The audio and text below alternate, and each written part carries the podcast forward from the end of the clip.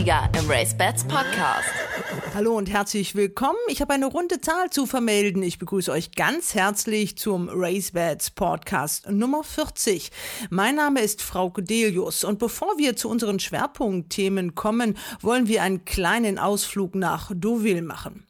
Die Frage nämlich, York, das Festival in England oder das Meeting in der Normandie, mussten sich einige stellen. Auch unsere Podcast-Crew-Mitglieder Katrinak und Jimmy Clark. Normalerweise ist York für sie fest gebucht, aber dieses Mal durften sie Corona-bedingt gar nicht erst anreisen.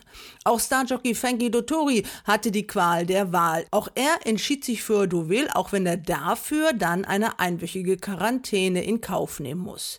Und die Reise hat sich für ihn gelohnt gelohnt. Jimmy Clark sprach mit ihm nach seinem Gruppe 2 Sieg mit Mishriff. Well, when you win, always goes well. It doesn't matter what you do. When you win, you do well. What about the ground? Good ground. Ground is green and dirty. Good. nice Thanks, pal. Ja, Frankie, wie er leibt und lebt, kurz und knackig. Wenn du gewinnst, äh, sagt er uns hier, dann hast du auf jeden Fall alles richtig gemacht, egal wie es gelaufen ist. Und der Boden, ja, der sei eben grün und dreckig, aber auch weich, ergänzt er am Ende. Und was er damit meint, kann man im aktuellen Newsletter von Turf Times sehen. Da gibt es nämlich ein wunderbares Foto von ihm, von Jimmy Clark, Frankie Dettori in Gummistiefeln auf der Rennbahn in Deauville. Tags darauf machte er wieder alles richtig. Mit Pelles Pierre gewann er dann Gruppe 1 für Trainer John Goston. Für den hat er ja vor zwei Wochen hier auch mit Miss Yoda den Henkelpreis der Diana in Düsseldorf gewonnen. Und das sind die Themen im Race Bats Podcast. 38 Jahre jung, Vollblutagent und erfolgreich. Jüngst holte Holger Faust Donja als Gruppe 1 Siegerin nach dem Preis von Europa vom Geläuf in Köln. Wie kam es eigentlich zum Engagement für Darius Racing für Dr. Stefan Oschmann? Ich habe seine Begeisterung für den Galopprennsport habe ich raushören können. Allerdings war es zu dem Zeitpunkt dann so gewesen, dass er schon ein paar Jahre dabei war und das nicht so erfolgreich. Dann habe ich ihm seinerzeit versprochen, dass wenn wir zusammenarbeiten, dass das ganz anders kommen wird und äh, glaube, ich habe Wort gehalten. Das komplette Interview mit Holger Faust gleich hier im Podcast. Am Samstag gibt es endlich wieder Rennen in Halle. Andreas Neugeboren, der Vizepräsident und Moderator, erinnert sich an die erfolgreiche Wiedereröffnung im letzten Jahr. Das war nach sechsjähriger Pause wegen des Jahrhunderthochwassers ein ganz besonderer Moment. Und dann war der 31. Oktober und dann haben die Hallenser und die Gäste mit den Füßen, sage ich dann immer, abgestimmt. Sie wollen ihre Rennbahn wieder haben. Und das war unser großer Glücksmoment. Sage und schreibe 11 Millionen Euro sind in Halle für Sanierungen mittlerweile investiert worden. Ein Projekt, über das es sich zu berichten lohnt. Gleich mehr dazu im RaceBets Podcast. Und natürlich versuchen wir uns auch wieder im Wetten. Die Viererwette ist immer noch nicht getroffen. Unsere Wettexperten diesmal David Connolly Smith, Christian Jungfleisch und Ronald Köhler. Also ein unübersichtlicheres Rennen als das kann man sich fast nicht vorstellen. Ja, ihr hört schon, wir geben wieder alles, auch wenn es schwer wird, besonders mit der Viererwette. Blicken wir zurück auf vergangenen Samstag, Preis von Europa. Da lagen ja fast alle Wettexperten falsch. Wer hätte schon damit gerechnet? Ein deutscher Einlauf. Donja vor Kaspar. Und wir sagen Donnerwetter. Gold, dann Grosser, Jack Lacario und Donja an der Außenseite. Alle Pferde mit Siegchancen. Damayo ist vorne. Damayo an der Außenseite. Na Nagano Gold ganz außen, Donja, Barney Roy und Kaspar an der Innenseite. Damayo ist vorne, Damayo, Kaspar, Donja an der Außenseite für Darius Racing. Kaspar geht nach vorne, Kaspar mit Donja an der Außenseite.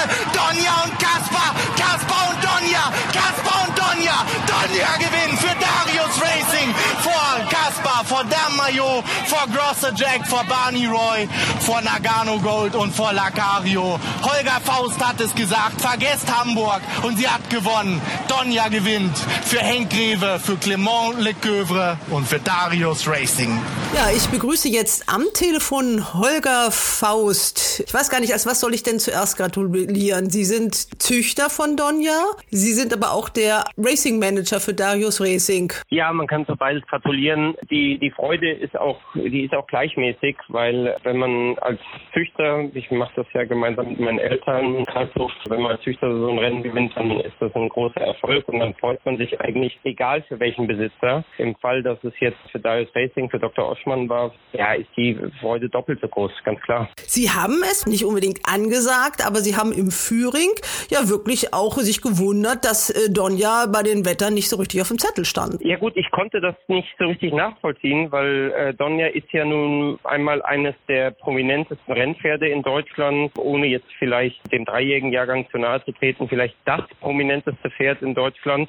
Und das Laufen in Hamburg, wo sie ja als Top-Favoritin an den Start ging, war enttäuschend. Aber ich sag mal so, normalerweise weiß das ja auch jeder Wetter als auch jeder, der in dem Sport aktiv ist, dass halt immer nur mal ein bisschen tricky ist mit den ersten Jahresstarts. Und deswegen habe ich das nicht ganz nachvollziehen können, warum man ihr das dann so krumm genommen hat. Die Tatsache, dass die Arbeitsleistung am Montag jetzt nicht berauschend war und das kennt man von ihr auch anders. Und ich weiß ja auch, dass der Rennsport relativ klein ist und dass man schnell die Runde macht. Aber wie gesagt, wenn man dann von großen Wettern und von deren Professionalität spricht, dann werden diejenigen ja auch wissen, dass diese Arbeit auf einer abgetrockneten Bahn in Köln stattgefunden hat, auf einer sehr schnellen Bahn, was Sonja nun mal überhaupt nicht liegt und sie überhaupt nicht mag. Und von daher war ja die Situation auch vom Geläuf her am Samstag ganz anders. Und deswegen habe ich eigentlich gedacht, dass dann im Laufe des Tages dann doch mehr Geld an mehr Wetteinsätze auf Sonja kommen, aber war wohl nicht. Ja, die Wettexperten haben ja allesamt fast, also unisono gedacht, die ausländischen Pferde machen das. Also großes Vertrauen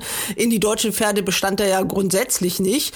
Äh, aber das war ja auch mal, denke ich mir, für die, für den deutschen Rennsport wichtig. Das Gruppe 1 Rennen, das wirklich mal im Lande bleibt und dann ja auch noch der zweitplatzierte Kasper dahinter. Ja, die ausländischen Gegner, die waren sehr stark gewesen. Also so ein Nagano Gold, äh, der performt eigentlich immer, der war Zweiter in Royal Esket, der war Zweiter in Gruppe 1 Rennen in Frankreich gewesen. Damayo kennt gar keine schlechte Form und der Barney Roy kam als Gruppe 1-Sieger in das Rennen. Nichtsdestotrotz ist ja Donny als größter Außenseiter in äh, Rennen gegangen und Lacario ja auch als Jahresdebutant zum Beispiel angetreten und die Dreijährigen, wenn man jetzt die Woche vor den Notterula gegen die älteren Pferde gesehen hat, dann hätte man sich ja daran orientieren können und demnach bin ich der Meinung, dass Crosser Jack und Kasper sogar ein bisschen besser gelaufen sind als Notterula die Woche zuvor.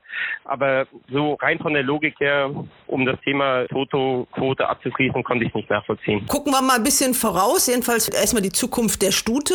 Die hatte ja von Anfang an eine Nennung für den Arc und die Route sieht jetzt wohl so aus. Großer Preis von Baden wird anvisiert und dann soll es nach Longchamp gehen. Ja, das ist fast komplett richtig. Tatsache ist, dass wir ihr im Prix Vermeer noch eine Nennung geben. Ich glaube, das ist am gleichen Tag wie im äh, Preis von Baden und das einfach, damit wir eine Option haben, weil wir mit ihr schon weichen Boden suchen. Wir werden uns da, glaube ich, weniger an den Gegner orientieren als am Wetter und den Bodenumständen, die dann in Paris bzw. in Baden-Baden sein werden. Aber wir favorisieren natürlich den Start in Baden-Baden, ist ganz klar. Sie ist ja eine diffizile Lady, äh, sage ich mal so. Wir war, haben sie ja schon öfter im Stall von Herrn Greve gesehen. Der war jetzt auch, wir waren ja kurz vor dem Start auch da sehr verhalten. Klar, der hat uns im Form Derby so viele optimistische Interviews gegeben. Hat nur gesagt, Gruppe 1 ist das große Ziel. Das hat sie ja jetzt geschafft. Aber der sagt, die hat auch immer mal irgendwas gehabt. Also die muss ja auch immer wieder Pausen einlegen. Kein einfaches Pferd, ne? Ich glaube, ich kann da mal eine Anekdote aus dem Nähkästchen erzählen, was ja auch viele Leute interessiert. Ich bin ja nun mal sehr nah an Henk Rewe dran.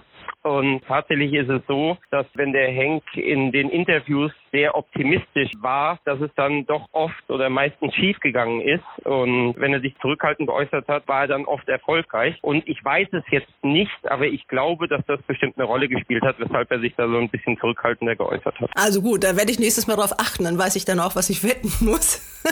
okay, äh, Herr Faust, ganz kurz mal, Ihre Verbindung zu Darius Racing. Das war ja schon der dritte Gruppe 1-Sieg, genau, nach Isfahan, Kahn, jetzt Donja, die Sie also für den Herrn Oschmann erreicht haben.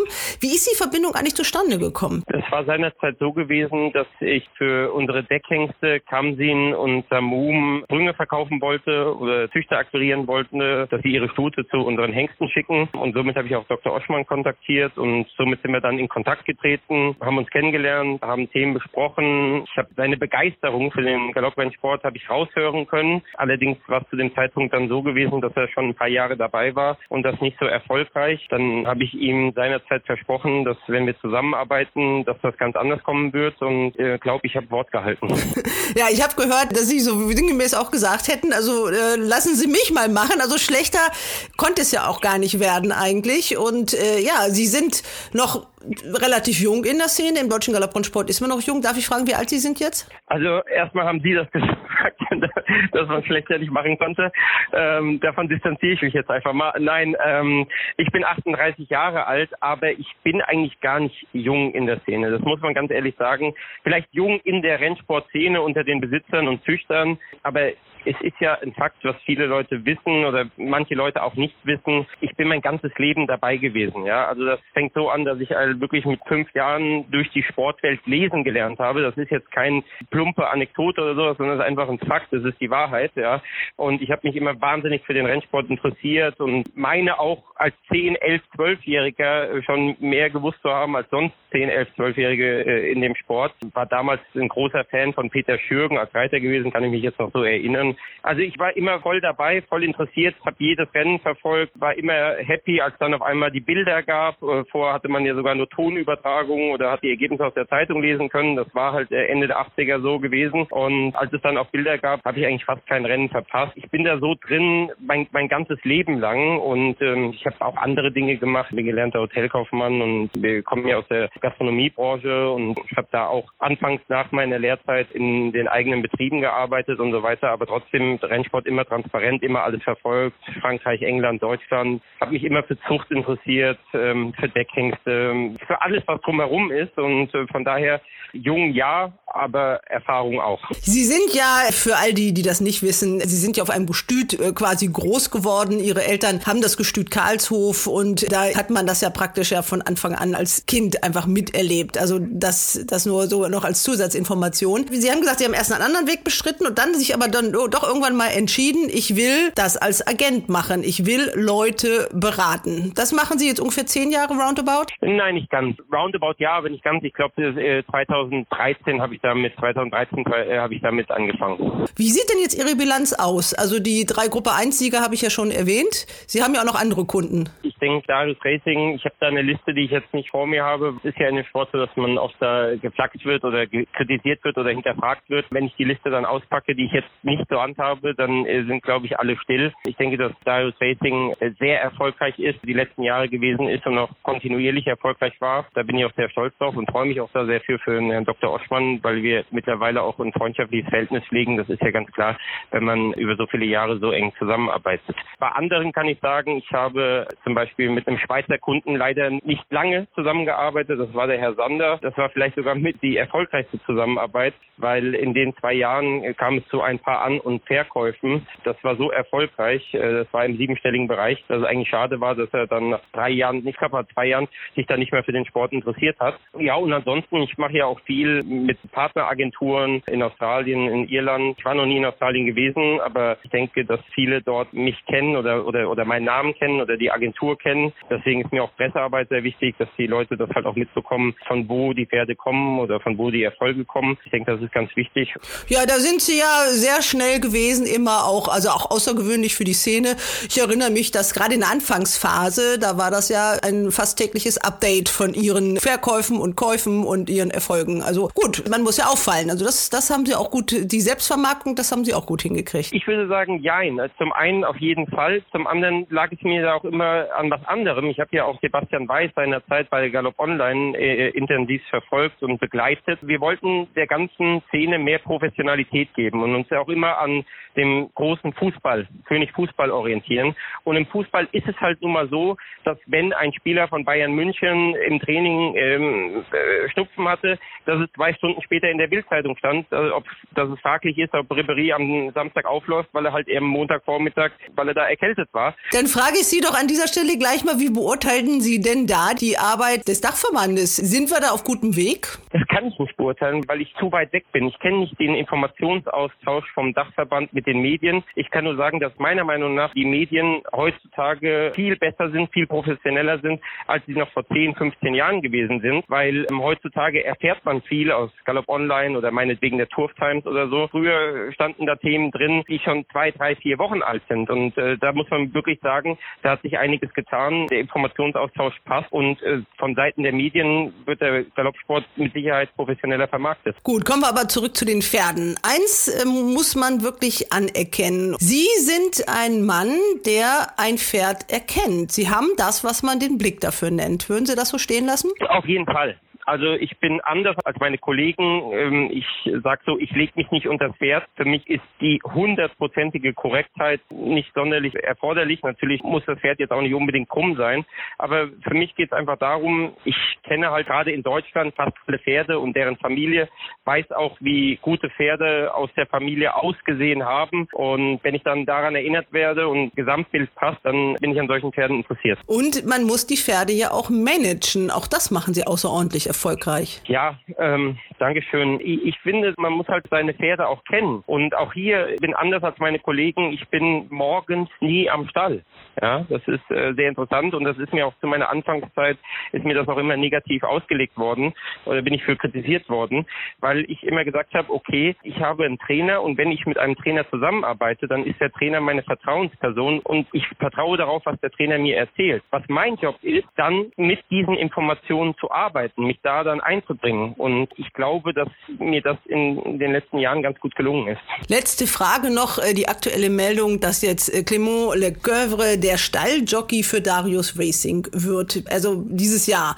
Wie kommt es zu so einer Zusammenarbeit? Warum macht man das? Man stößt ja damit auch wirklich äh, Weltklasse-Jockeys wie Andra Starke und auch so ein Baujan Musabayev, den aktuellen Champion, auch ein bisschen den Kopf, oder nicht? Ähm, ich denke nicht. Ich denke nicht. Ich denke, ähm, es ist doch ganz einfach so. Wenn man von jemandem überzeugt ist und wenn man diese Person dann auch unterstützen möchte, dann muss man ja diese Wege gehen, weil äh, ansonsten dreht man sich ja nur im Kreis, weil es bringt ja jetzt nicht, ohne irgendwelche Namen zu nennen, wenn ich davon überzeugt bin, dass der Clément Lecoeuvre ein fantastischer Jockey ist, ich aber andere dann aufs Pferd setze und dann sage, es, es tut mir leid. Somit entsteht keine Entwicklung. Und ich bin der Meinung, dass gerade die großen äh, Jockeys, vielleicht auch die, die Sie namentlich genannt haben, dass die für deutsche Verhältnisse eine extrem große Unterstützung erfahren. Sieht man ja auch in der Statistik, sieht man an den Ritten, an den Siegen, an der Gewinnsumme. Und dass es jetzt für die nicht so ein großer Aderlass ist, wenn jetzt wir uns das Recht rausnehmen, mit einem eigenen Jockey zusammenzuarbeiten. Natürlich darf man als Besitzer, sage ich mal, wer die Musik bezahlt, der kann sie natürlich auch bestimmen. Ich bin da vielleicht so ein bisschen oldschool, weil ich das mal so gelernt habe, wenn es in äh, einem Stall einen Stalljockey gibt, dann hat der eigentlich immer so die erste Wahl. Aber Sie haben ja gerade geschildert, dass es auch anders geht. Also Gruppe 1 Rennen äh, auf der Heimatbahn und man sitzt dann in der Jockeystube, das kann ja nicht komisch sein. Ja gut, aber jetzt muss man auch mal äh, die Sache anders sehen. Ja? Jetzt muss man das auch mal so sehen, äh, da äh, ist eine Donja oder ein Rubaiyat und da gab es keinen Jockey und dann sind diese Pferde prominent geworden, haben ihre Bestleistung mit einem Clément Lecoeuvre erzielt und dann anschließend wird der Reiter gewechselt. Ist auch nicht logisch. Ich nehme da immer das Beispiel Frankel. Frankel ist durchgehend von Tom Queally geritten worden. Tom Queally ist mit Sicherheit nicht einer der besten Jockeys Englands. Trotzdem wurde der Mann nicht runtergesetzt. Die äh, Verbindung erstmal hieß es bis 2020, aber das hat durchaus die Chance, was langfristigeres zu werden. Nein, das ist absolut kein Thema. Wir machen jetzt die Saison zu Ende. So wie es in der Presse steht, ist es auch korrekt. Der Clement reitet in der Morgenarbeit für Herrn Suboric. Er soll unsere Pferde im Rennen reiten. Wir sprechen uns auch mit Herrn Suboric ab. Ein aktuelles Beispiel im Auktionsrennen in Baden-Baden, großen Auktionsrennen in Baden-Baden, ist eine Stute, die heißt Peaches, die der Clement bisher in ihrer Karriere begleitet hat. Da gibt es jetzt keinen Grund, sollten wir da einen Starter haben, dass man dann daran was ändert. Und wir haben jetzt alles besprochen. Die Saison, wir sind in der Halbzeit oder auf der Zielgerade oder wie auch immer. Am 15. November ist ja bei uns Ende. Bis dahin machen wir das dann so und dann haben wir einen langen Winter, wo wir dann neue Pläne schmieden können. Sie haben gerade Rubaiyat erwähnt. Wie geht es bei dem weiter? Es ist eine ähnliche Situation wie bei Donja. Wir werden uns auf jeden Fall immer am Wetterbericht und an den Bodenverhältnissen orientieren und wenn alles passt, dann soll er in Baden-Baden im Oetting-Rennen laufen. Okay, haben Sie sonst noch so ein paar Pferdenamen für uns, wo Sie sagen, auf die achtet mal, auch so für die Wetter, die diesen Podcast hören? Ich sag mal Jein, weil ähm, bei den zweijährigen Pferden möchte ich einfach abwarten, weil ich auch kein Fan bin, Pferde nach Trainingsleistungen zu beurteilen, weil ich der Meinung bin, dass Training, morgendliches Training und die Rennen am Nachmittag was, was völlig unterschiedliches sind. Aber was ich interessant finde, auch für die Wetter, sind die Entwicklungen von Siavash, ein Dreigefährt, das bei Herrn Blume steht, oder Manushir, Dreijäger, der bei Andreas Müller steht. Ich könnte mir vorstellen, dass wenn die Jungs gesund bleiben, dass die das Racing noch viel Spaß machen werden. Ein Pferd für die Zukunft gibt es auch auf der BBAG Jellingsaktion am 4. September zu sehen. Ein Angebot des Gestüt Karlshofs nämlich und das ist der Halbbruder von Donja. Der Vater Outrip, die Mutter Dinah Moore und das Pferd, ein Hengst, der hat den Namen Demesine Blade, was wohl ein bestimmter Stahl ist und äh, so eine Art Säbel darstellen soll. Äh, ja, wie kommt es denn zu so einem Namen? Also die Frage kann ich nicht beantworten, wie man auf den Namen kommt. Da müssen Sie meine Mutter fragen. Sie ist verantwortlich für die Namensgebung in Karlshof. Ansonsten gibt es zu dem Pferd nicht viel zu sagen. In einem Wort, super. Ist wirklich ein ganz tolles Pferd und denke, das wird man dann bei der Auktion auch sehen. Besten Dank an dieser Stelle und äh, wir hören uns dann ja vielleicht nach dem großen Preis von Baden wieder. Vielen Dank. Wir wechseln nach Halle an der Saale. Dort erstrahlt die Rennbahn im neuen Glanz. 11 Millionen Euro wurden verbaut nach der Hochwasserkatastrophe im Jahr 2013.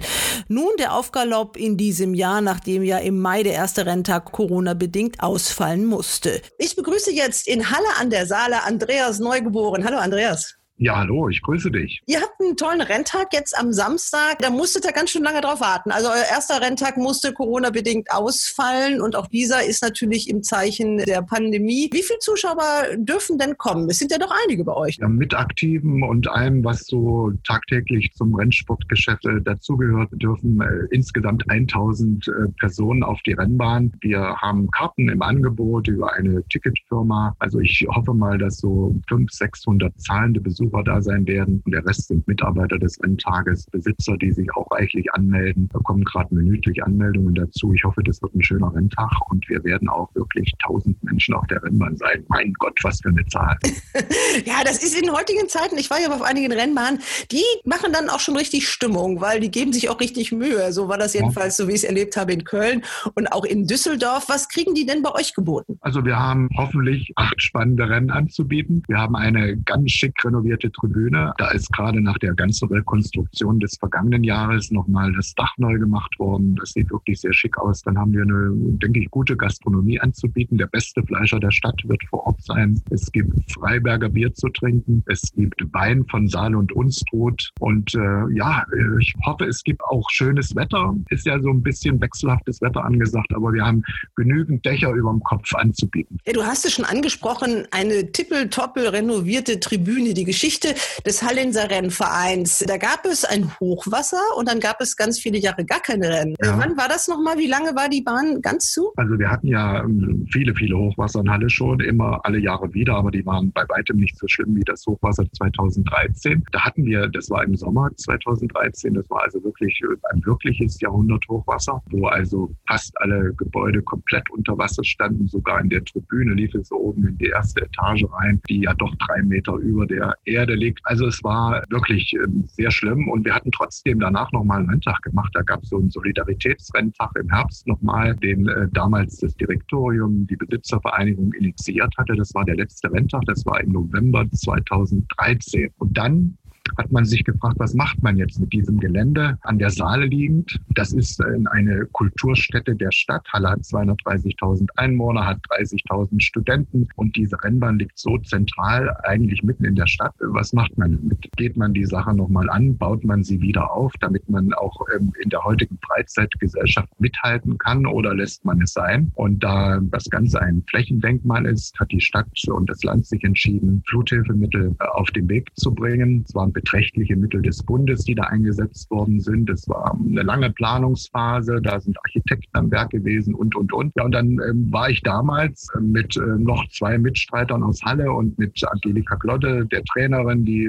seit vielen Jahren dort unten ist, eigentlich ihr ganzes Leben schon. Ihr betreibt den Rennstall ja auch zusammen, die Angelika Glotte und du, ne? Seit 95 zusammen. Ich habe mal zusammengezählt, wir sind sechsmal ausgezogen mit den Pferden wegen des Hochwassers und sind irgendwie immer wieder zurückgekommen. Aber seitdem, seit 2013, kein Hochwasser mehr. Ist das Ähm, denn jetzt Hochwasser gesichert jetzt, dass das nicht nochmal passieren kann? Das ist es nicht.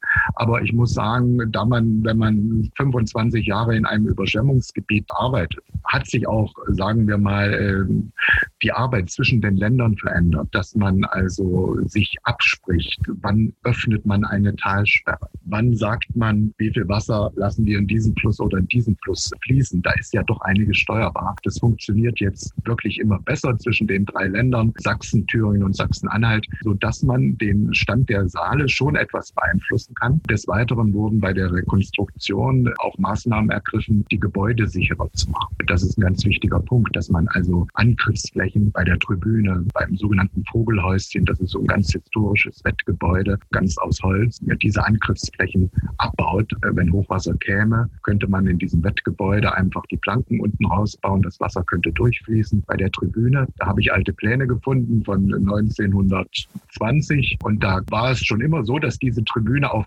Pfählen stand und das ist jetzt wieder hergestellt worden. Also diese Tribüne, wenn man so wie steht, auf Stelzen, wie es mal war, wie die Altvorderen es gebaut hatten, in einem Also so doof waren die nicht, die das mal, die das mal geplant haben. Ne? Die Fehler wurden im Nachhinein dann mal zwischendurch gemacht. Ja, ja, richtig. Und das ist schon bedacht worden bei der ganzen Rekonstruktion. Also jetzt ist die Tribüne fertig, das Wettgebäude fertig, der neue Stall ist vor vier Wochen von uns bezogen worden. Die Wände sind eigentlich nur stehen geblieben und dann wurde alles neu gebaut, dass Pferde sich auch tiergerecht wohlfühlen können im Rennstall von Frau Glotte. Also der Tierschutz hat eine große Rolle gespielt. Die Belüftungen äh, sind neu eingebaut worden. Also das ist wirklich ein toller Rennstall und ich hoffe, dass wir auch wieder ein paar mehr Pferde nach Halle bekommen. Eine Den neue habt ihr im Moment? im Moment knapp 20 und wir haben Platz für 33 ständige Pferde, die dort trainiert werden können. Und die anderen Boxen sind Gastboxen für, für die Renntage. Das heißt, ihr habt es jetzt so richtig schön da in Halle. Wir haben es eigentlich wirklich richtig schön. Wir haben eine neue Sandbahn, die haben wir vor zwei Jahren wirklich mit vielen Fachleuten diskutiert. Denn äh, wenn, ich sag mal, die öffentliche Hand baute plötzlich eine Rennbahn wieder auf. Und da musste man natürlich viel Überzeugungsarbeit leisten, um sie auch auf die speziellen Dinge unseres Sports aufmerksam zu machen. Da gibt es ja manchmal kein Verständnis. Da kamen Leute daher, die haben gesagt, na ja, da machen wir da einfach Sand hin und dann habt ihr eine Sandbahn. Nee, so ist es eben nicht, wie wir alle wissen. Aber ähm, im Zusammenspiel von Bodengutachtern, Spezialfirmen und äh, Beratern auch aus dem Rennsport haben wir es wirklich geschafft. Da bin ich ein bisschen stolz drauf, eine Sandbahn aufzubauen, die uns bis jetzt auch durch schwere Regenfälle, die ja ab und zu doch da waren, gut gebracht hat. Also wir haben eine sehr ordentliche Sandbahn. Und ich muss sagen, es war gar nicht so schwierig. Man muss sich ja durchfragen. Man steht plötzlich da und sagt, ja, wir bauen jetzt eine neue Sandbahn. Also Menschen, die sowas noch nie gemacht haben. Herr Neugeboren, wie müssen wir das denn machen? Ich weiß nicht, auf wie viel Bauberatungen ich dann irgendwie zugegen war. Und habe ich gesagt, na, ich weiß das auch nicht. Da müssen Sie mal irgendwie mit Fachleuten reden. Und dann gibt es ja immer so viele Menschen aus dem Rennsport, die sagen, wir kennen uns aus, wir sind Fachleute, wir beraten sie, aber letzten Endes, wo es dann ernst wurde und die wurden wirklich befragt, dann haben einige den Rückzieher gemacht. Äh, ein Dankeschön muss ich an den Brieskorn richten, der ja nun in Köln die Sandbahn gebaut hat, da irgendwie unter Kritik geriet. Also in Halle hat er zumindest die verantwortlichen Projektleiter, Architekten und äh, Bauausführenden überzeugt äh, und hat denen erstmal erklärt, was eine Sandbahn für Rennpferde ist, wie der Aufbau sein müsste. Die haben es dann umgesetzt, er hat es nicht selbst gebaut, da war er auch ein guter Berater, muss ich sagen. In Halle, also ist das umgesetzt worden, was woanders vielleicht nicht ganz so gut geklappt hat. Ähm, wir reden jetzt aber nochmal über die Rennen, also um die Hauptsache eigentlich. Und ihr habt da acht Rennen in Halle am Samstag. Ja. Geht's um 13.30 Uhr der Renntag. Ich habe gesagt, lieber Andreas, schau doch mal, ob du vielleicht ein paar Sieger für uns ausgraben kannst. Hast du da mal geguckt? Ehrlich gesagt habe ich äh, viele, viele Dinge momentan zu tun. Das ist einfach so, aber ich habe einfach natürlich mal reingeguckt und ich hätte im dritten Rennen Quilinda, richtig ausgesprochen. Erstmal, das ist der Lucky Lion Preis, das ist der Deckhengst in Graditz. Quilinda, ja, das ist richtig. Quilinda, Äh, die Holy Roman Empire Tochter, die wäre für mich eigentlich der Tipp des Tages. Carlos Enrique reitet äh, aus dem Stall von Hans-Jürgen Krösche, äh, mit dem ich gestern gerade noch kurz telefoniert hatte.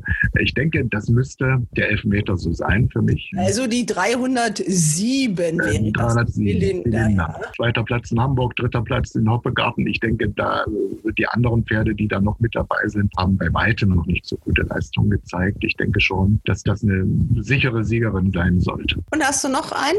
Dann hätte ich noch Golden Princess. Die ist zwar äh, in diesem Jahr noch nicht gelaufen, im achten, Welchen Rennen ist das? im achten Rennen, die 807. Die Schimmelstute aus dem Stall von Stefan Richter, noch nicht gelaufen in diesem Jahr, aber auch sie läuft jetzt in diesem Rennen für ähm, ältere Pferde, noch sieglose Pferde. Die dreijährigen Formen, die die Stute gezeigt hat, die waren natürlich schon toll. Und wenn sie ähm, nichts verlernt hat, wenn sie wirklich wieder gut drauf ist, müsste die ganz vorne sein, finde ich. Ihr habt ja selber auch ein eigenes Rennen oder eure Besitzer haben äh, Ja. einen Rennpreis gestiftet. Das ist ähm, ein Rennen für die Flieger. Da haben wir den Lumsten am Start oder Lamsten. Äh, jeder spricht den anders aus. Den haben wir in Irland gekauft, der gleich in Hannover gewann und uns viel Freude gemacht hat. Immer im Geld war und dann plötzlich reiterlos war in Hannover dieses Jahr. Naja, er muss das aus dem Kopf bekommen. Er lief dann danach nochmal in Magdeburg, startete schlecht. Und das ist bei Flieger natürlich nicht so schön, wenn man den erstmal hinterher galoppiert. Der war dann noch Vierter. Aber ich denke, der dürfte auch in Halle eine Chance haben.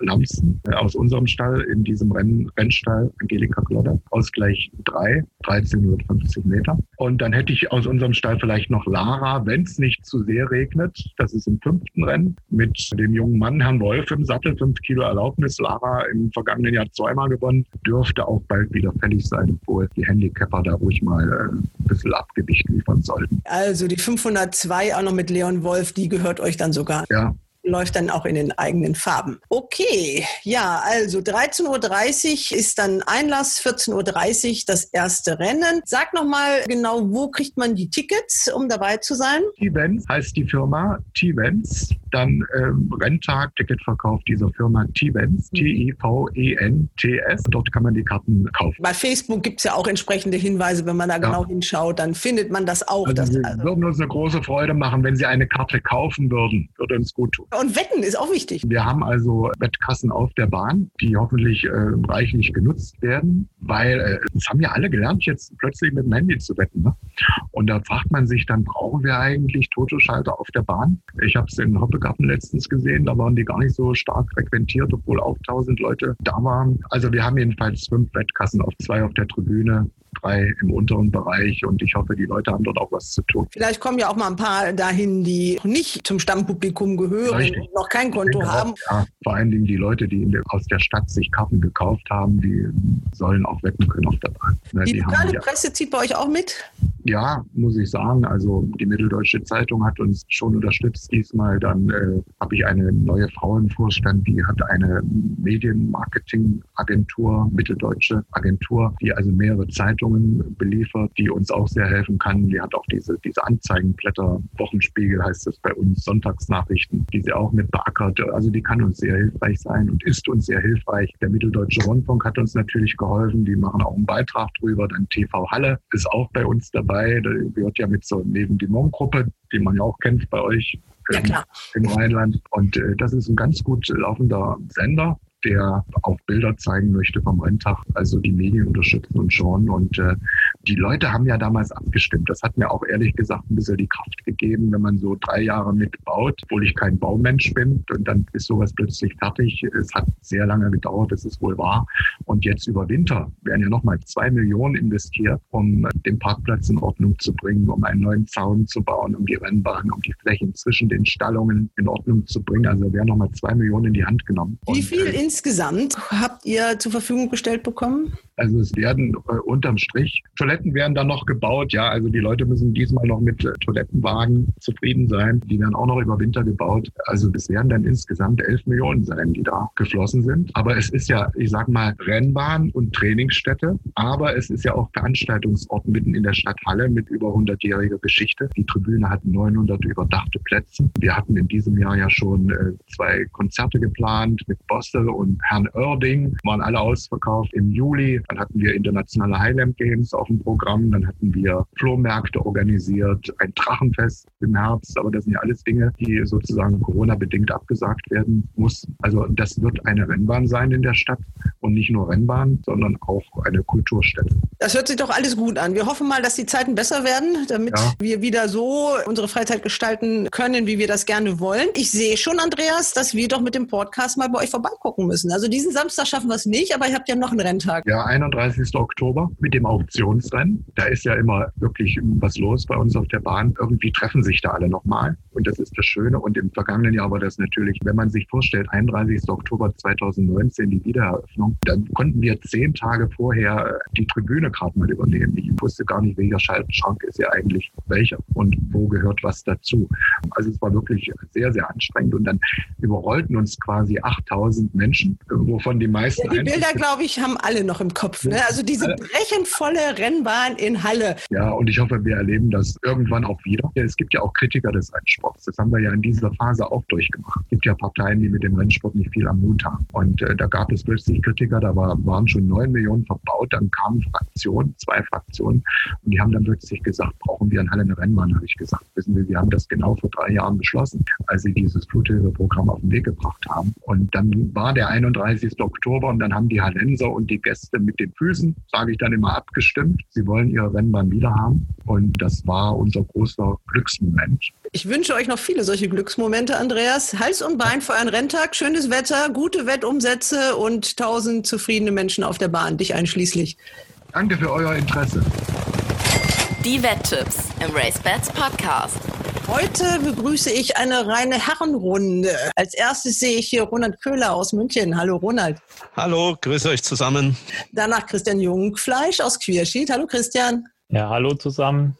Und David Connolly Smith, auch aus München. Hallo David. Ja, hallo und Servus. Halle haben wir eben schon alles, was man wissen muss, von Andreas Neugeboren gehört, inklusive einiger Tipps. Und jetzt können wir uns mit ganzer Kraft dem Renntag in Hannover am Sonntag widmen. Und dann haben wir einen Montagsrenntag in Mülheim. Aber los geht's dann natürlich in Hannover mit natürlich wieder à la Gregor Baum zwölf Rennen. Der erste Start 11.25 Uhr. Und wir haben dann natürlich unsere Viererwette, unsere Lieblingswette und wir haben ein Black-Type-Rennen. Wollen wir vorher noch ein anderes machen oder fangen wir gleich mit dem Listenrennen erstmal an? Gut, wir können vielleicht das Auktionsrennen noch kurz. Habt ihr euch was angeschaut? Ja, lass uns das doch anschauen. Es ist natürlich total schwierig zu wetten, aber. Ja, 15 Pferde im Rennen. Bange machen gilt nicht. 52.000 Euro, das ist ja auch das Rennen, wo es am meisten Geld zu verdienen gibt für die Besitzer und Trainer und Jockeys. Ja, wer will dazu was sagen? Christian, dann fang doch gleich mal an. Ja, also das Auktionsrennen, wie du schon gesagt hast, 15 Pferde um 52.000 Euro ist natürlich immer sehr schwierig, aber in diesem Rennen sind die Gewichtsverhältnisse sehr unterschiedlich. Die obersten Pferde tragen 60 Kilo. Phuket Paradise, der jetzt schon zwei Auktionsrennen gewonnen hat, trägt hier 60 Kilo und ganz unten die Pferde sind 50 Kilo, 8 Kilo weniger. Das ist schon eine Macht. Und ich habe auch so ein bisschen Mumm auf eine Stute hier von Hans-Jürgen Kröschel, über die haben wir hier öfter schon gesprochen, Iringa. Die trägt 52 Kilo in diesem Rennen, also 8 Kilo weniger als der Favorit der Prüfung. Sie ist eigentlich nie schlecht gelaufen, hatte oft ein bisschen Pech, auch mit den Rennverläufen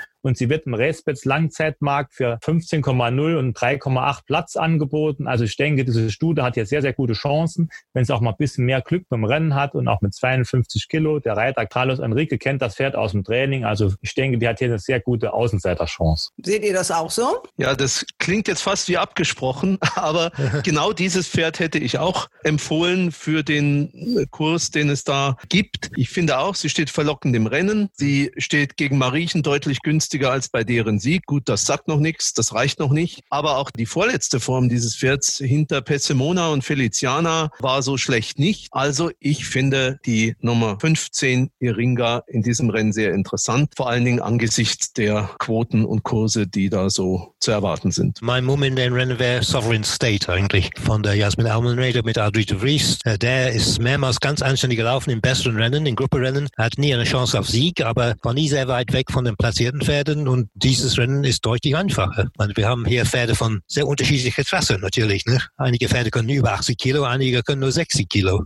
Ja, das ja. ist ja das Ding bei diesen äh, BBAG-Auktionsrennen, ja. weil da gibt es ja auch so wahnsinnig viele Platzquoten, die noch sehr lohnend sind. Und da mhm. läuft natürlich ja. alles, was vier Beine hat und einmal durch den Auktionsring gelaufen ist in Baden-Baden. Man muss auch David recht geben, Sovereign State steht im Vergleich zu Düsseldorf sehr, sehr günstig im Rennen. In Düsseldorf hat er keine Chance gegen Phuket Paradise, aber er steht jetzt um etliche Kilo besser und er wird auch für 15,0 im Langzeitmarkt angeboten, was mir sehr hoch erscheint. Also David, das muss ich sagen, hast du gut rausgesucht. Also den sollte man unbedingt auch beachten. Ja, dann fangen wir doch gleich mal an. Wir brauchen ja auch unsere Siegwetten. Da sind wir ja auch mehr so auf Platz gereicht in letzter Zeit, aber das gilt nicht bei dieser Wetten-Das-Aktion. Wir brauchen einen Sieger. Wollen wir den hier gleich rausnehmen? Also Sovereign so. State oder Iringa oder beide jeweils 20? Ja, beide. Nehmen wir zwei Siege. Die, die zahlen beide genug. Ja, ja genau. Machen wir es so. Versuchen wir es mal so. Okay, 2020 die drei und die 15 im Auktionsrennen. Dann haben wir das Listenrennen in Hannover. Dieses Rennen ist auch ein Rätsel, obwohl nur neun Pferde laufen. Also ich ja. finde das ganz, ganz schwierig. Es gibt am Langzeitmarkt so eine Favoritengruppe aus vier Pferden. Da gehört dazu der Los Campanos. Der braucht guten Boden, 1600 Meter, passt schon.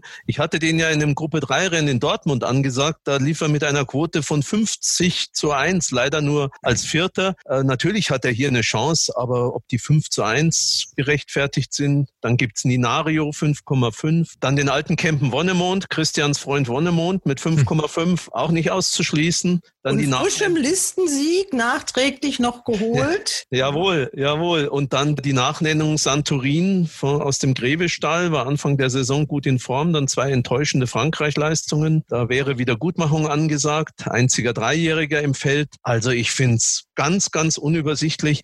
Was mir noch aufgefallen ist, Burjan Mursabayev hatte sich ja beim letzten Start für Lacento und gegen den Sieger aus dem eigenen Stall entschieden, weil er angeblich Mumm auf diesen Lacento hatte. Das war eine schwache Form von Lacento. Die Frage ist, war das sozusagen ein Ausrutscher oder kann der wirklich so viel und hat hier auch eine Siegchance? Und dann ist mir noch aufgefallen, der Sun at Work. Der braucht auch guten Boden. Der hat die Startbox 1. An der Spitze vielleicht nicht ungefährlich, wenn er sich nicht mit Los Campanos ein Privatduell liefert, das dann den Speedpferden in die Hände spielen würde. Also ein unübersichtlicheres Rennen als das kann man sich fast nicht vorstellen. David, kannst du ein bisschen Licht ins Dunkel bringen?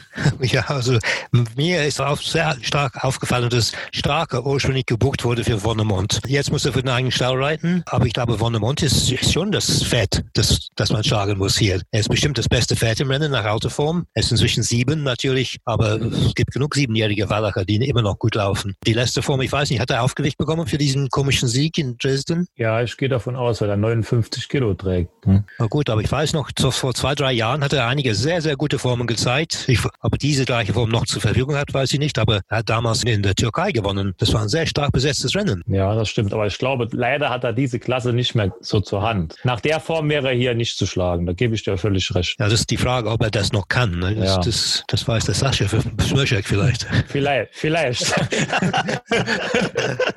ja, nee, also das Rennen, wie ihr ja alle schon schön gesagt habt, ist wirklich schwer. Ich muss sagen, ich gehe ein bisschen mit Los Campanos. Der war dieses Jahr nur in der Gruppeklasse mhm. unterwegs, ist im Grupperennen immer gut gelaufen. Es hat zwar nie für ganz vorne gereicht, aber er war eigentlich vor allen Pferden, die heute hier mitlaufen. Und daher denke ich, der ist hier das Pferd, aber es ist natürlich sehr offen. Man kann eigentlich kein Pferd ausschließen. Aber was mich halt wundert, in Santorin, dass der im Wettmarkt 5,5 steht, der war in Frankreich am Sonntag letzter. Ja. Wird hier nachgenannt. Eine Woche später, gut, vielleicht hat auch in Frankreich irgendwas nicht gestimmt, weil man will das vielleicht gerade rücken. Also also mein Pferd ist so ein bisschen Los Campanos. Bei Wonnemond stört mich so ein bisschen. Er hat in Dresden eine schöne Leistung gezeigt, aber das war 1900 Meter. Für 1600 Meter wirkte er nicht mehr so ganz spritzig in der letzter Zeit. Und in Frankreich die Form, die war auch nicht besonders gut beim letzten Start. Aber ja, möglich ist hier vieles, muss, muss man ganz ehrlich sagen. Und jetzt machen wir das mit dieser Dreierwette mal wieder. Und dann kann man ja auch gucken, wie man da auf Platz wetten kann, wenn er dann, äh, wenn ihr die, die Namen dann so nennt. Ja. Also dann fängt Ronald mal mal an. Also ich versuche es mit der 4 Lacento vor der Nummer 2 Wonnemond und der Nummer 5 Los Campanos. Christian? Für mich gewinnt die Nummer 5 Los Campanos. Zweiter wird für mich die Nummer 2 Wonnemond, muss ich meinen alten Freund doch wieder mitnehmen. Und dritter, so ein bisschen für die Überraschung, die Nummer 6 Party Moon. David. Ja, ich, dann nehme ich Wonnemond als Sieger, die Nummer 2. Und dahinter würde ich dann, ja, vielleicht Lacento und Los Campanos. Bei Lacento natürlich, da muss dabei erfreut, das Pferd war, was das Pferd von Würde selbst ist. Habe ich das Pferd gehört? Andreas und Susi, ich glaube, Susi hat ihn auch gezogen. Deshalb ist er das Lieblingspferd im Stall und deshalb wollte Moserbeer wahrscheinlich dieses Pferd reiten, auch wenn er denkt, dass er nicht so gute Chance hatte. Ne? Also geschrieben hat die Susi, dass er da keinerlei Druck und keinerlei Verpflichtung gehabt hätte, sondern sich das ganz aus freien Stücken ausgesucht hat. Ja, aber ob das 100% stimmt, ja, ist was anderes. Susi kann doch so treu uns anschauen, da können wir doch nicht misstrauisch sein, oder? ja, wenn es nur in so einem Fall ist, dass man irgendwo misstrauisch sein sollte, dann ist das ja noch, denke ich mal, zu vertreten. Also ich sehe ganz eindeutig, an Wonnemond kommt man nicht vorbei. Nee. Also der kriegt natürlich auch eine Sympathiewette, weil es ist einfach ein total witziges ja. Pferd. Also wenn man da in den Stall geht bei Sascha, dann kann man sich mit dem richtig unterhalten. Der kann mittlerweile auch lesen und schreiben. ja. okay, dann haben wir das. Dann kommen wir zu unserem Lieblingsrennen, Viererwette. Wir haben uns ein bisschen vorab ausgetauscht und haben festgestellt, dass ist wieder ein ganz schweres Rennen. Gab auch schon leichtere, die haben wir aber auch nicht getroffen.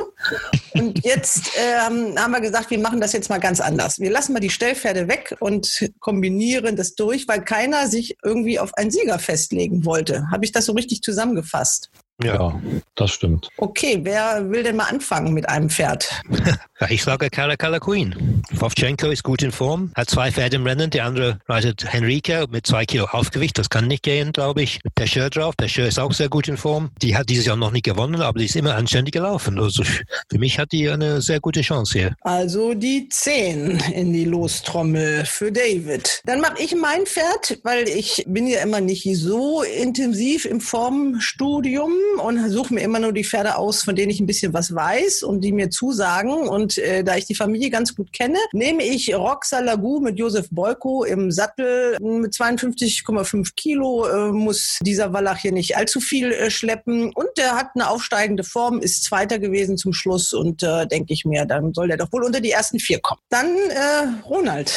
Ich nehme die Nummer 1 Adao, das Höchstgewicht im Rennen mit Leon Wolf, der natürlich viel Blei in den Satteltaschen haben wird mit 60,5 äh, Kilo. Aber Adao mag guten Boden. Adao hatte vor einiger Zeit wirklich eine, im Sommer mal eine hervorragende Zeit, ist jetzt mittlerweile bei Angelika Glodde und hat einfach beim letzten Start zum ersten Mal seit längerer Zeit wieder einen Ansatz gezeigt. Das hat mir ganz gut gefallen und ich könnte mir vorstellen, dass er hier in die Wette läuft. Ja, und wie wir gerade von Andreas Neugeboren gehört haben, hat er ja wohl auch ein wunderbares Quartier erwischt. Da ist also alles vom Allerfeinsten in Halle an der Saale im Trainingsquartier von Angelika Glodde. Okay, Christian. Ja, ich nehme die Nummer 14, Nomia, aber eigentlich aus dem Grund, weil die letzten Wochen hat das mit den Analysen nie so gut geklappt. Jetzt habe ich mir mal die Pferde von meinem Geburtsdatum rausgesucht und habe dann gehofft, dass das jetzt nicht unbedingt die größten Streicher sind. Und bei Nomia bin ich eigentlich ganz zufrieden, auch wenn die letzten Formen nicht so toll sind. Das Pferd hat in Hannover einen hervorragenden Bahnschnitt. Siebenmal gelaufen, hat einen Bahnschnitt von 3,0, hat in Hannover schon gewonnen. Sie hat dieses Jahr auch nur eine gute Form gezeigt. Das war bei ihrem Jahresdebüt, da war sie dritte in Hannover. Und ich hoffe jetzt einfach mal, dass sie einfach nur Hannover kann. Und am Sonntag ist Hannover und dann geht es mit der 14 vorwärts. Und wenn es ein bisschen regnen würde, was es aber ja wahrscheinlich eher nicht tut, dann hätte sie ja auch in meinen Augen eine aller, allererste Chance. Ich finde das auch gut, dass wir die dabei haben. Zwei haben wir noch. Also ich würde vorschlagen, ihr sagt jetzt, wer noch die anderen Pferde aussucht und der dritte nennt dann den Sieger in diesem Rennen nochmal für die Siegwette. Was haltet ihr davon? Oder lassen wir hier die Siegwette. Zu schwer, das also, finde ich. Mir fällt da kein Sieger ein. Also es wird, es wird einer gewinnen, zweifellos. Ja, ja ach, ehrlich? ganz, ganz überraschend, es wird ein Sieger geben in diesem Rennen. Oder zwei sogar, wenn es. Was ist denn mit All My Love? Das Problem ist, der hat sich sehr schwer getan bei seinem Sieg. Das war ja eigentlich ein gutes Ding da im, beim Handicap-Debüt. Das Pferd hat eigentlich nur dank der Jockeyship äh, von der Sibylle Vogt dieses Ding überhaupt gewonnen. Deswegen Ja. bin ich da ein bisschen skeptisch. Und Startbox 15, ich weiß gar nicht, ob die beantragt ist oder ob die Zufall ist. Also das ist nicht so ganz einfach. Aber immer wenn man einem Pferd schlecht redet, läuft es dann wahrscheinlich natürlich gut. Dann sucht euch trotzdem mal noch zwei aus. Also, Ich hätte ein bisschen Mumm auf Aqua Maria von dem Hausherrn natürlich, von Herrn Baum. Die Brümmerhofer sind immer natürlich auf diese Rennen so präpariert sozusagen. Der Moser ist gut in Form, die Lilly Engels reitet ganz gut für ihre zwei Kilo Erlaubnis. Äh, Ich weiß noch nicht, was sie für eine Startnummer hat eigentlich, aber die ist sehr, Fünf. sehr gut gezogen natürlich. Fünf, also gut. Fünf, fünf ist eine Ja. gute Startnummer. Also nehmen wir die doch. Die läuft auch immer irgendwie mit in die Platzierung rein, ja. Ja. Ja, und ist Han- Hannover Spezialist natürlich, wie alle Brümmerhofer. Genau, und der Christian zieht jetzt den Joker mit dem sechsten Pferd. Von meinem Geburtsdatum sind jetzt noch zwei Pferde übrig. Okay, das wär, welche? Das wäre die Nummer 5 und die Nummer 8. So, das sind beides, sind beides frische Sieger. Ne? Ist ein bisschen blöd. und Lovely Dream hat die Startbox 16, das ist auch ein bisschen blöd. Ja, wird immer beantragt, aber ist natürlich Ja. ganz blöd. Aber CEO, 2000 Meter. aber ich glaube halt wirklich, dass die Nummer 8 CEO, die hat zwar jetzt gewonnen, die stand aber in Köln 15 zwischendurch oder 1,5. Also das Pferd ist, hat den Stall gewechselt. Ich denke, da ist vielleicht noch ein bisschen Luft und hat Startbox 1. Also Ja. ich würde vielleicht die Nummer 8 CEO vorschlagen. so machen wir es. ja komm, eingetütet, die Nummer 8. Dann haben wir also hier in diesem Rennen haben wir die Nummer 1 Adao, die 4 Aqua Maria, die 8 Seo, die 10 Caracalla Queen, die 14 Nomia und die 15 Roxalagu. Sehr gut. 10 haben wir nicht. Wie? Wer? Wen? Und 10 haben wir nicht. 10 Pferde. Ach so, zehn Pferde, ja. Naja. Okay, aber wir brauchen ja auch nur die vier, die vorne sind. Das Ja, reicht Wir ja. brauchen, wir brauchen nur vier. Die haben wir bestimmt diesmal. Ich habe ein gutes Gefühl. Okay, dann brauche ich noch Sieger von euch. Wir haben jetzt erst praktisch 40 Euro verwettet. Wir können dann natürlich auch sagen, wir machen da 30, 30 und suchen nur noch einen, wenn ihr jetzt irgendwie an diesem Renntag in Hannover irgendwie noch so einen ganz heißen habt. Das ist schon mal gut, dass wir nur noch einen suchen müssen. Ja, ja. das doch mit 30, 30. Dann machen wir das so. Dann suchen wir nur noch einen und den wetten wir 60. Also der muss richtig gut sein.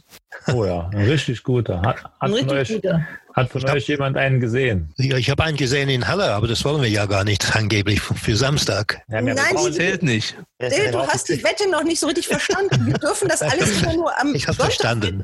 Muss alles. Sonntag sein. Samstagwette Okay. machst du für dich privat. Ja, okay. Aber ich Das sage du dann richtig das- draufstellen. Verrätst du uns den Sieger aus Halle? Vendetta. Ah, von Chu- 17 Chubasch. Okay. Jubasch. Ja, Vendetta. Gut. Wer merkt, Musobayev natürlich. Ne? ja. Ihr schweift wieder ab, Jungs. So, jetzt also wir brauchen Sonntag. einen Sieger in Hannover. Hannover. Ronald, du hast bestimmt noch einen im Köcher. Nee, ich habe keinen. Gar keinen. Ehrlich nicht. Nein, Oh. ich habe es wirklich durchgeschaut. Es ist mir keiner aufgefallen. Ich hätte einen für Montag, für Mülheim vielleicht. Ja, das ja, zählt ja, das- auch nicht. Nicht. Ja, da kommen wir ja gleich noch drauf. Was Aber jetzt, jetzt mit den Sieger für, für Ja, zweite Rennen. Was ist denn mit unserem Freund Musabayev Bolte? Auenflug. Ja, braucht guten Boden. Gut. Aber ist natürlich jetzt kein Riese. Der hat nur einen Gegner in dem Rennen. Ne? da zahlt ja wieder nichts, ne? Ja, das weiß man nicht. Alcatraz, der wird auch gewettet. Also, es ist mir nur ins Auge gestoßen. Ich weiß nicht, was die Herren aus München, aus dem Süden der Republik, das Mir aus. War nicht Auenflug? Den hatten wir doch mal in der Viererwette hatten wir den auch. Wette, schon. wo er natürlich verkackt hat. Ne? Da war nur Sechser. Genau, das ist, das ist unser Ja. Freund. Der kann das Der- jetzt gut machen. Der läuft ein bisschen blass dieses Jahr, aber ich meine, das Rennen ist ja vielleicht nicht so schwer, oder? Man weiß halt nicht, was der Alcatraz kann, aber wenn der jetzt auch nicht die Welt kann, machen wir das die anderen, die anderen können es auch nicht. Nee, wenn, dann kann nur Alcatraz. Ja, Dann versuchen wir es doch mit Auenflug. ist gut, ja, gute Idee. Okay, also im zweiten Rennen die Nummer zwei Auenflug. Dann haben wir unsere Siegwetten weg und haben den Renntag in Hannover auch fertig. Ja. Gucken wir mal äh, Mülheim am Montag. Öfter mal was Neues, also ein Abendrenntag mit einem Listenrennen. Also immerhin. Und mit 17.000 Euro dotiert. Ja, die haben mehrere Rennen sehr gut dotiert ne, Ja. am, Ja. am Montag, muss man sagen. Auch Ausgleich Ausgleich 2, zwei, ja. 10.000 Euro. Für den Sieger. Ja. Okay, mit welchem Rennen wollt ihr denn anfangen? Fangen wir mit dem Listenrennen an, oder? Ja. Also es ist der Racebets Stutenpreis. Ein Listenrennen über 2000 Meter. Zwölf Starterinnen sind dabei. Interessant ist bei diesem Rennen, es laufen sieben Dreijährige und fünf ältere Stuten. So, die Dreijährigen haben sich in diesem Jahr noch nicht so toll geschlagen gegen die älteren Pferde, aber in diesem Rennen bin ich der Meinung, sind die älteren Pferde nicht unbedingt so stark.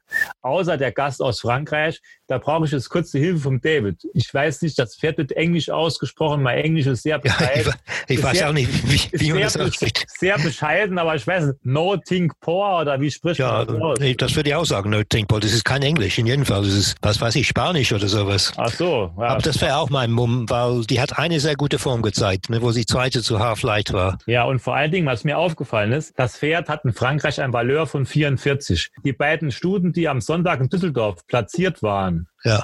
die haben ein Valeur von 42 und 39 oder 41,5 und 39 gehabt. Also diese Stute hat eine bessere Marke in Frankreich als die Ja. letzten Gaststuten, die hier bei uns angetreten sind. War schon mal zweite im Listenrennen. Also die ist hier mein Mumm in dem Rennen. Ich denke, dass die gewinnen wird. Sie bringen auch einen Reiter aus Frankreich mit. Das ist aber ein Nachwuchsreiter, wenn ich mich nicht ganz täusche. Der hat, glaube Nee. ich, in Frankreich noch Erlaubnis, oder? Nee, das ist doch die Thierry Thuyer, oder? Der ist schon, der ist schon. Nee, nee, nicht der alte.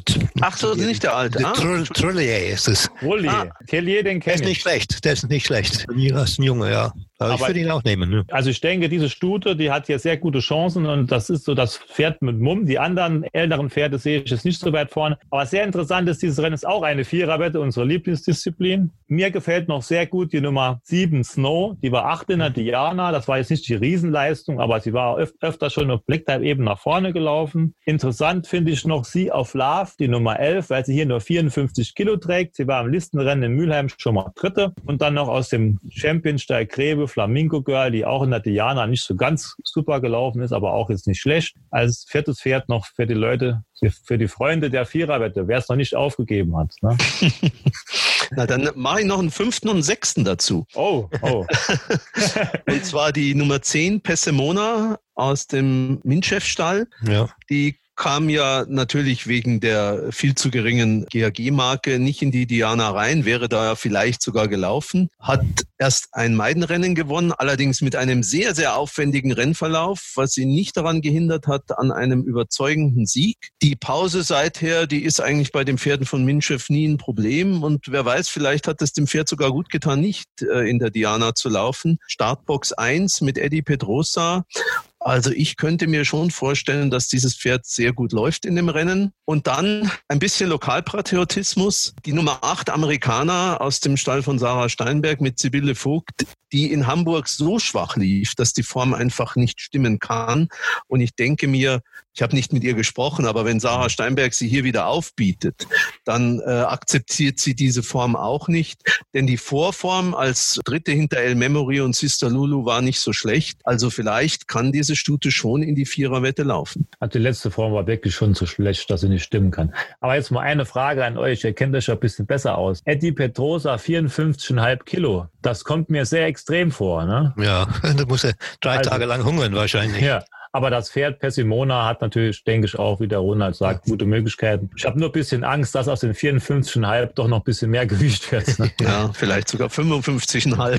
ja. Aber wo, sie gewonnen hat, sah das sehr gut aus in Hamburg, glaube ich. Ne? Ich habe noch eine Frage an die, an die Experten, an, an den David auch, zu der französischen Stute. Habt ihr das Gefühl, dass die auf weichem Boden angewiesen sein könnte? Äh, eigentlich nicht, nein. Wie ist die Abstammung? Von Authorized, oder? ja. Genau. Die guten Leistungen hat sie alle auf weichem Boden bislang gezeigt, aber das muss natürlich nicht heißen, dass sie da auf In Frankreich gibt es oft weichem Boden. Das, das muss nichts bedeuten, nee. Ja. Ich habe jetzt versucht, das nachzuvollziehen und komme jetzt nur auf fünf Pferde. Also äh, da ist mir einer durchgegangen und deswegen möchte ich nochmal bitten, das Ganze nochmal richtig in ordentliche Reihenfolge zu bringen. Christian, sag du nochmal, welche Pferde du jetzt hattest oder mach das mal wirklich. Die Viererwette, okay. Ja. Also die Nummer 3 No Think Poor, vor der Nummer 7 Snow, dann die Nummer 11 Sea of Love und die Nummer 6 Flamingo Girl. Und Ronald hat noch die 10 und die 8 ins Spiel gebracht. Richtig. So, und dann könnte man, ja, okay, also dann spiele ich diese Wette doch auch mal. Dann macht man doch, also hier könnte man die einfacher spielen, die Viererwette, ne? Dann macht man nämlich die 3 als Stellpferd und dann kann man das schön kombinieren. Das wäre eine Möglichkeit, ja. Da kann man ja mal drüber nachdenken. Was habt ihr noch hier an diesem Renntag, wo ihr sagt, äh, da fällt uns was Tolles zu ein? Naja, ich habe mir den Ausgleich 2 noch angeschaut über 1400 Meter, der auch mit 17.000 Euro dotiert ist. Den wollen natürlich viele gewinnen. Zwei Pferde sind mir ein bisschen ins Auge gesprungen. Das ist einmal die Nummer 4 Braveheart, über den wir schon öfter hier gesprochen haben. Ich könnte mir vorstellen, dass der wieder fällig ist und auf gutem Boden 1400 Meter, das passt. Korpas lässt Mustabayev reiten. Also das sieht schon sehr gefährlich aus, wird allerdings am Toto auch nicht allzu hoch stehen. Und ich würde nicht unterschätzen die Nummer eins Mr. Onyx aus dem Stall von Werner Glanz in München. Der Hochsommer ist seine Zeit. Er braucht guten Boden. Er mag es, wenn es warm ist. Und wenn der Rennverlauf passt, kann er enormen Speed entwickeln. 1400 Meter sind, glaube ich, keine schlechte Distanz für ihn. Die Quote wird deutlich höher sein, denke ich, als bei Braveheart. Er wird zum ersten Mal von Adri de Vries geritten. Vielleicht versteht er sich mit dem. Also ich würde Mr. Onyx trotz des Höchstgewichts in diesem Rennen nicht unterschätzen. Das bin ich auch diese Meinung. Er braucht unbedingt festen Boden, wenn es geht. Ne? Mehr als gut. Die beiden Pferde? Ja, der Ronald und auch der David haben das gut rausgesucht. Mr. Onyx war auch zuletzt sogar Dritter, wenn ich mich nicht täusche, in Mülheim. Also hm.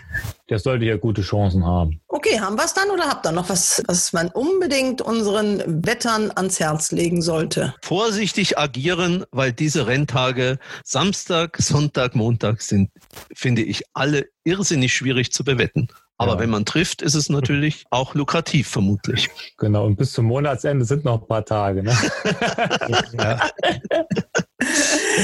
Ja, okay, gut. Ganz am Ende noch, äh, wie man lesen konnte, gibt es vorsichtig positive Nachrichten von Philipp Minerik. Zumindest ist er aus dem Koma erwacht, wie man lesen kann, aber der Weg wird sicherlich noch ein weiter werden. Er wird jetzt verlegt in ein Reha-Zentrum nach Köln. Dort ist er ja auch zu Hause mit seiner Familie. Und äh, ja, wir wünschen ihm von dieser Stelle gute Besserung und der ganzen Familie viel, viel Kraft auf jeden Fall.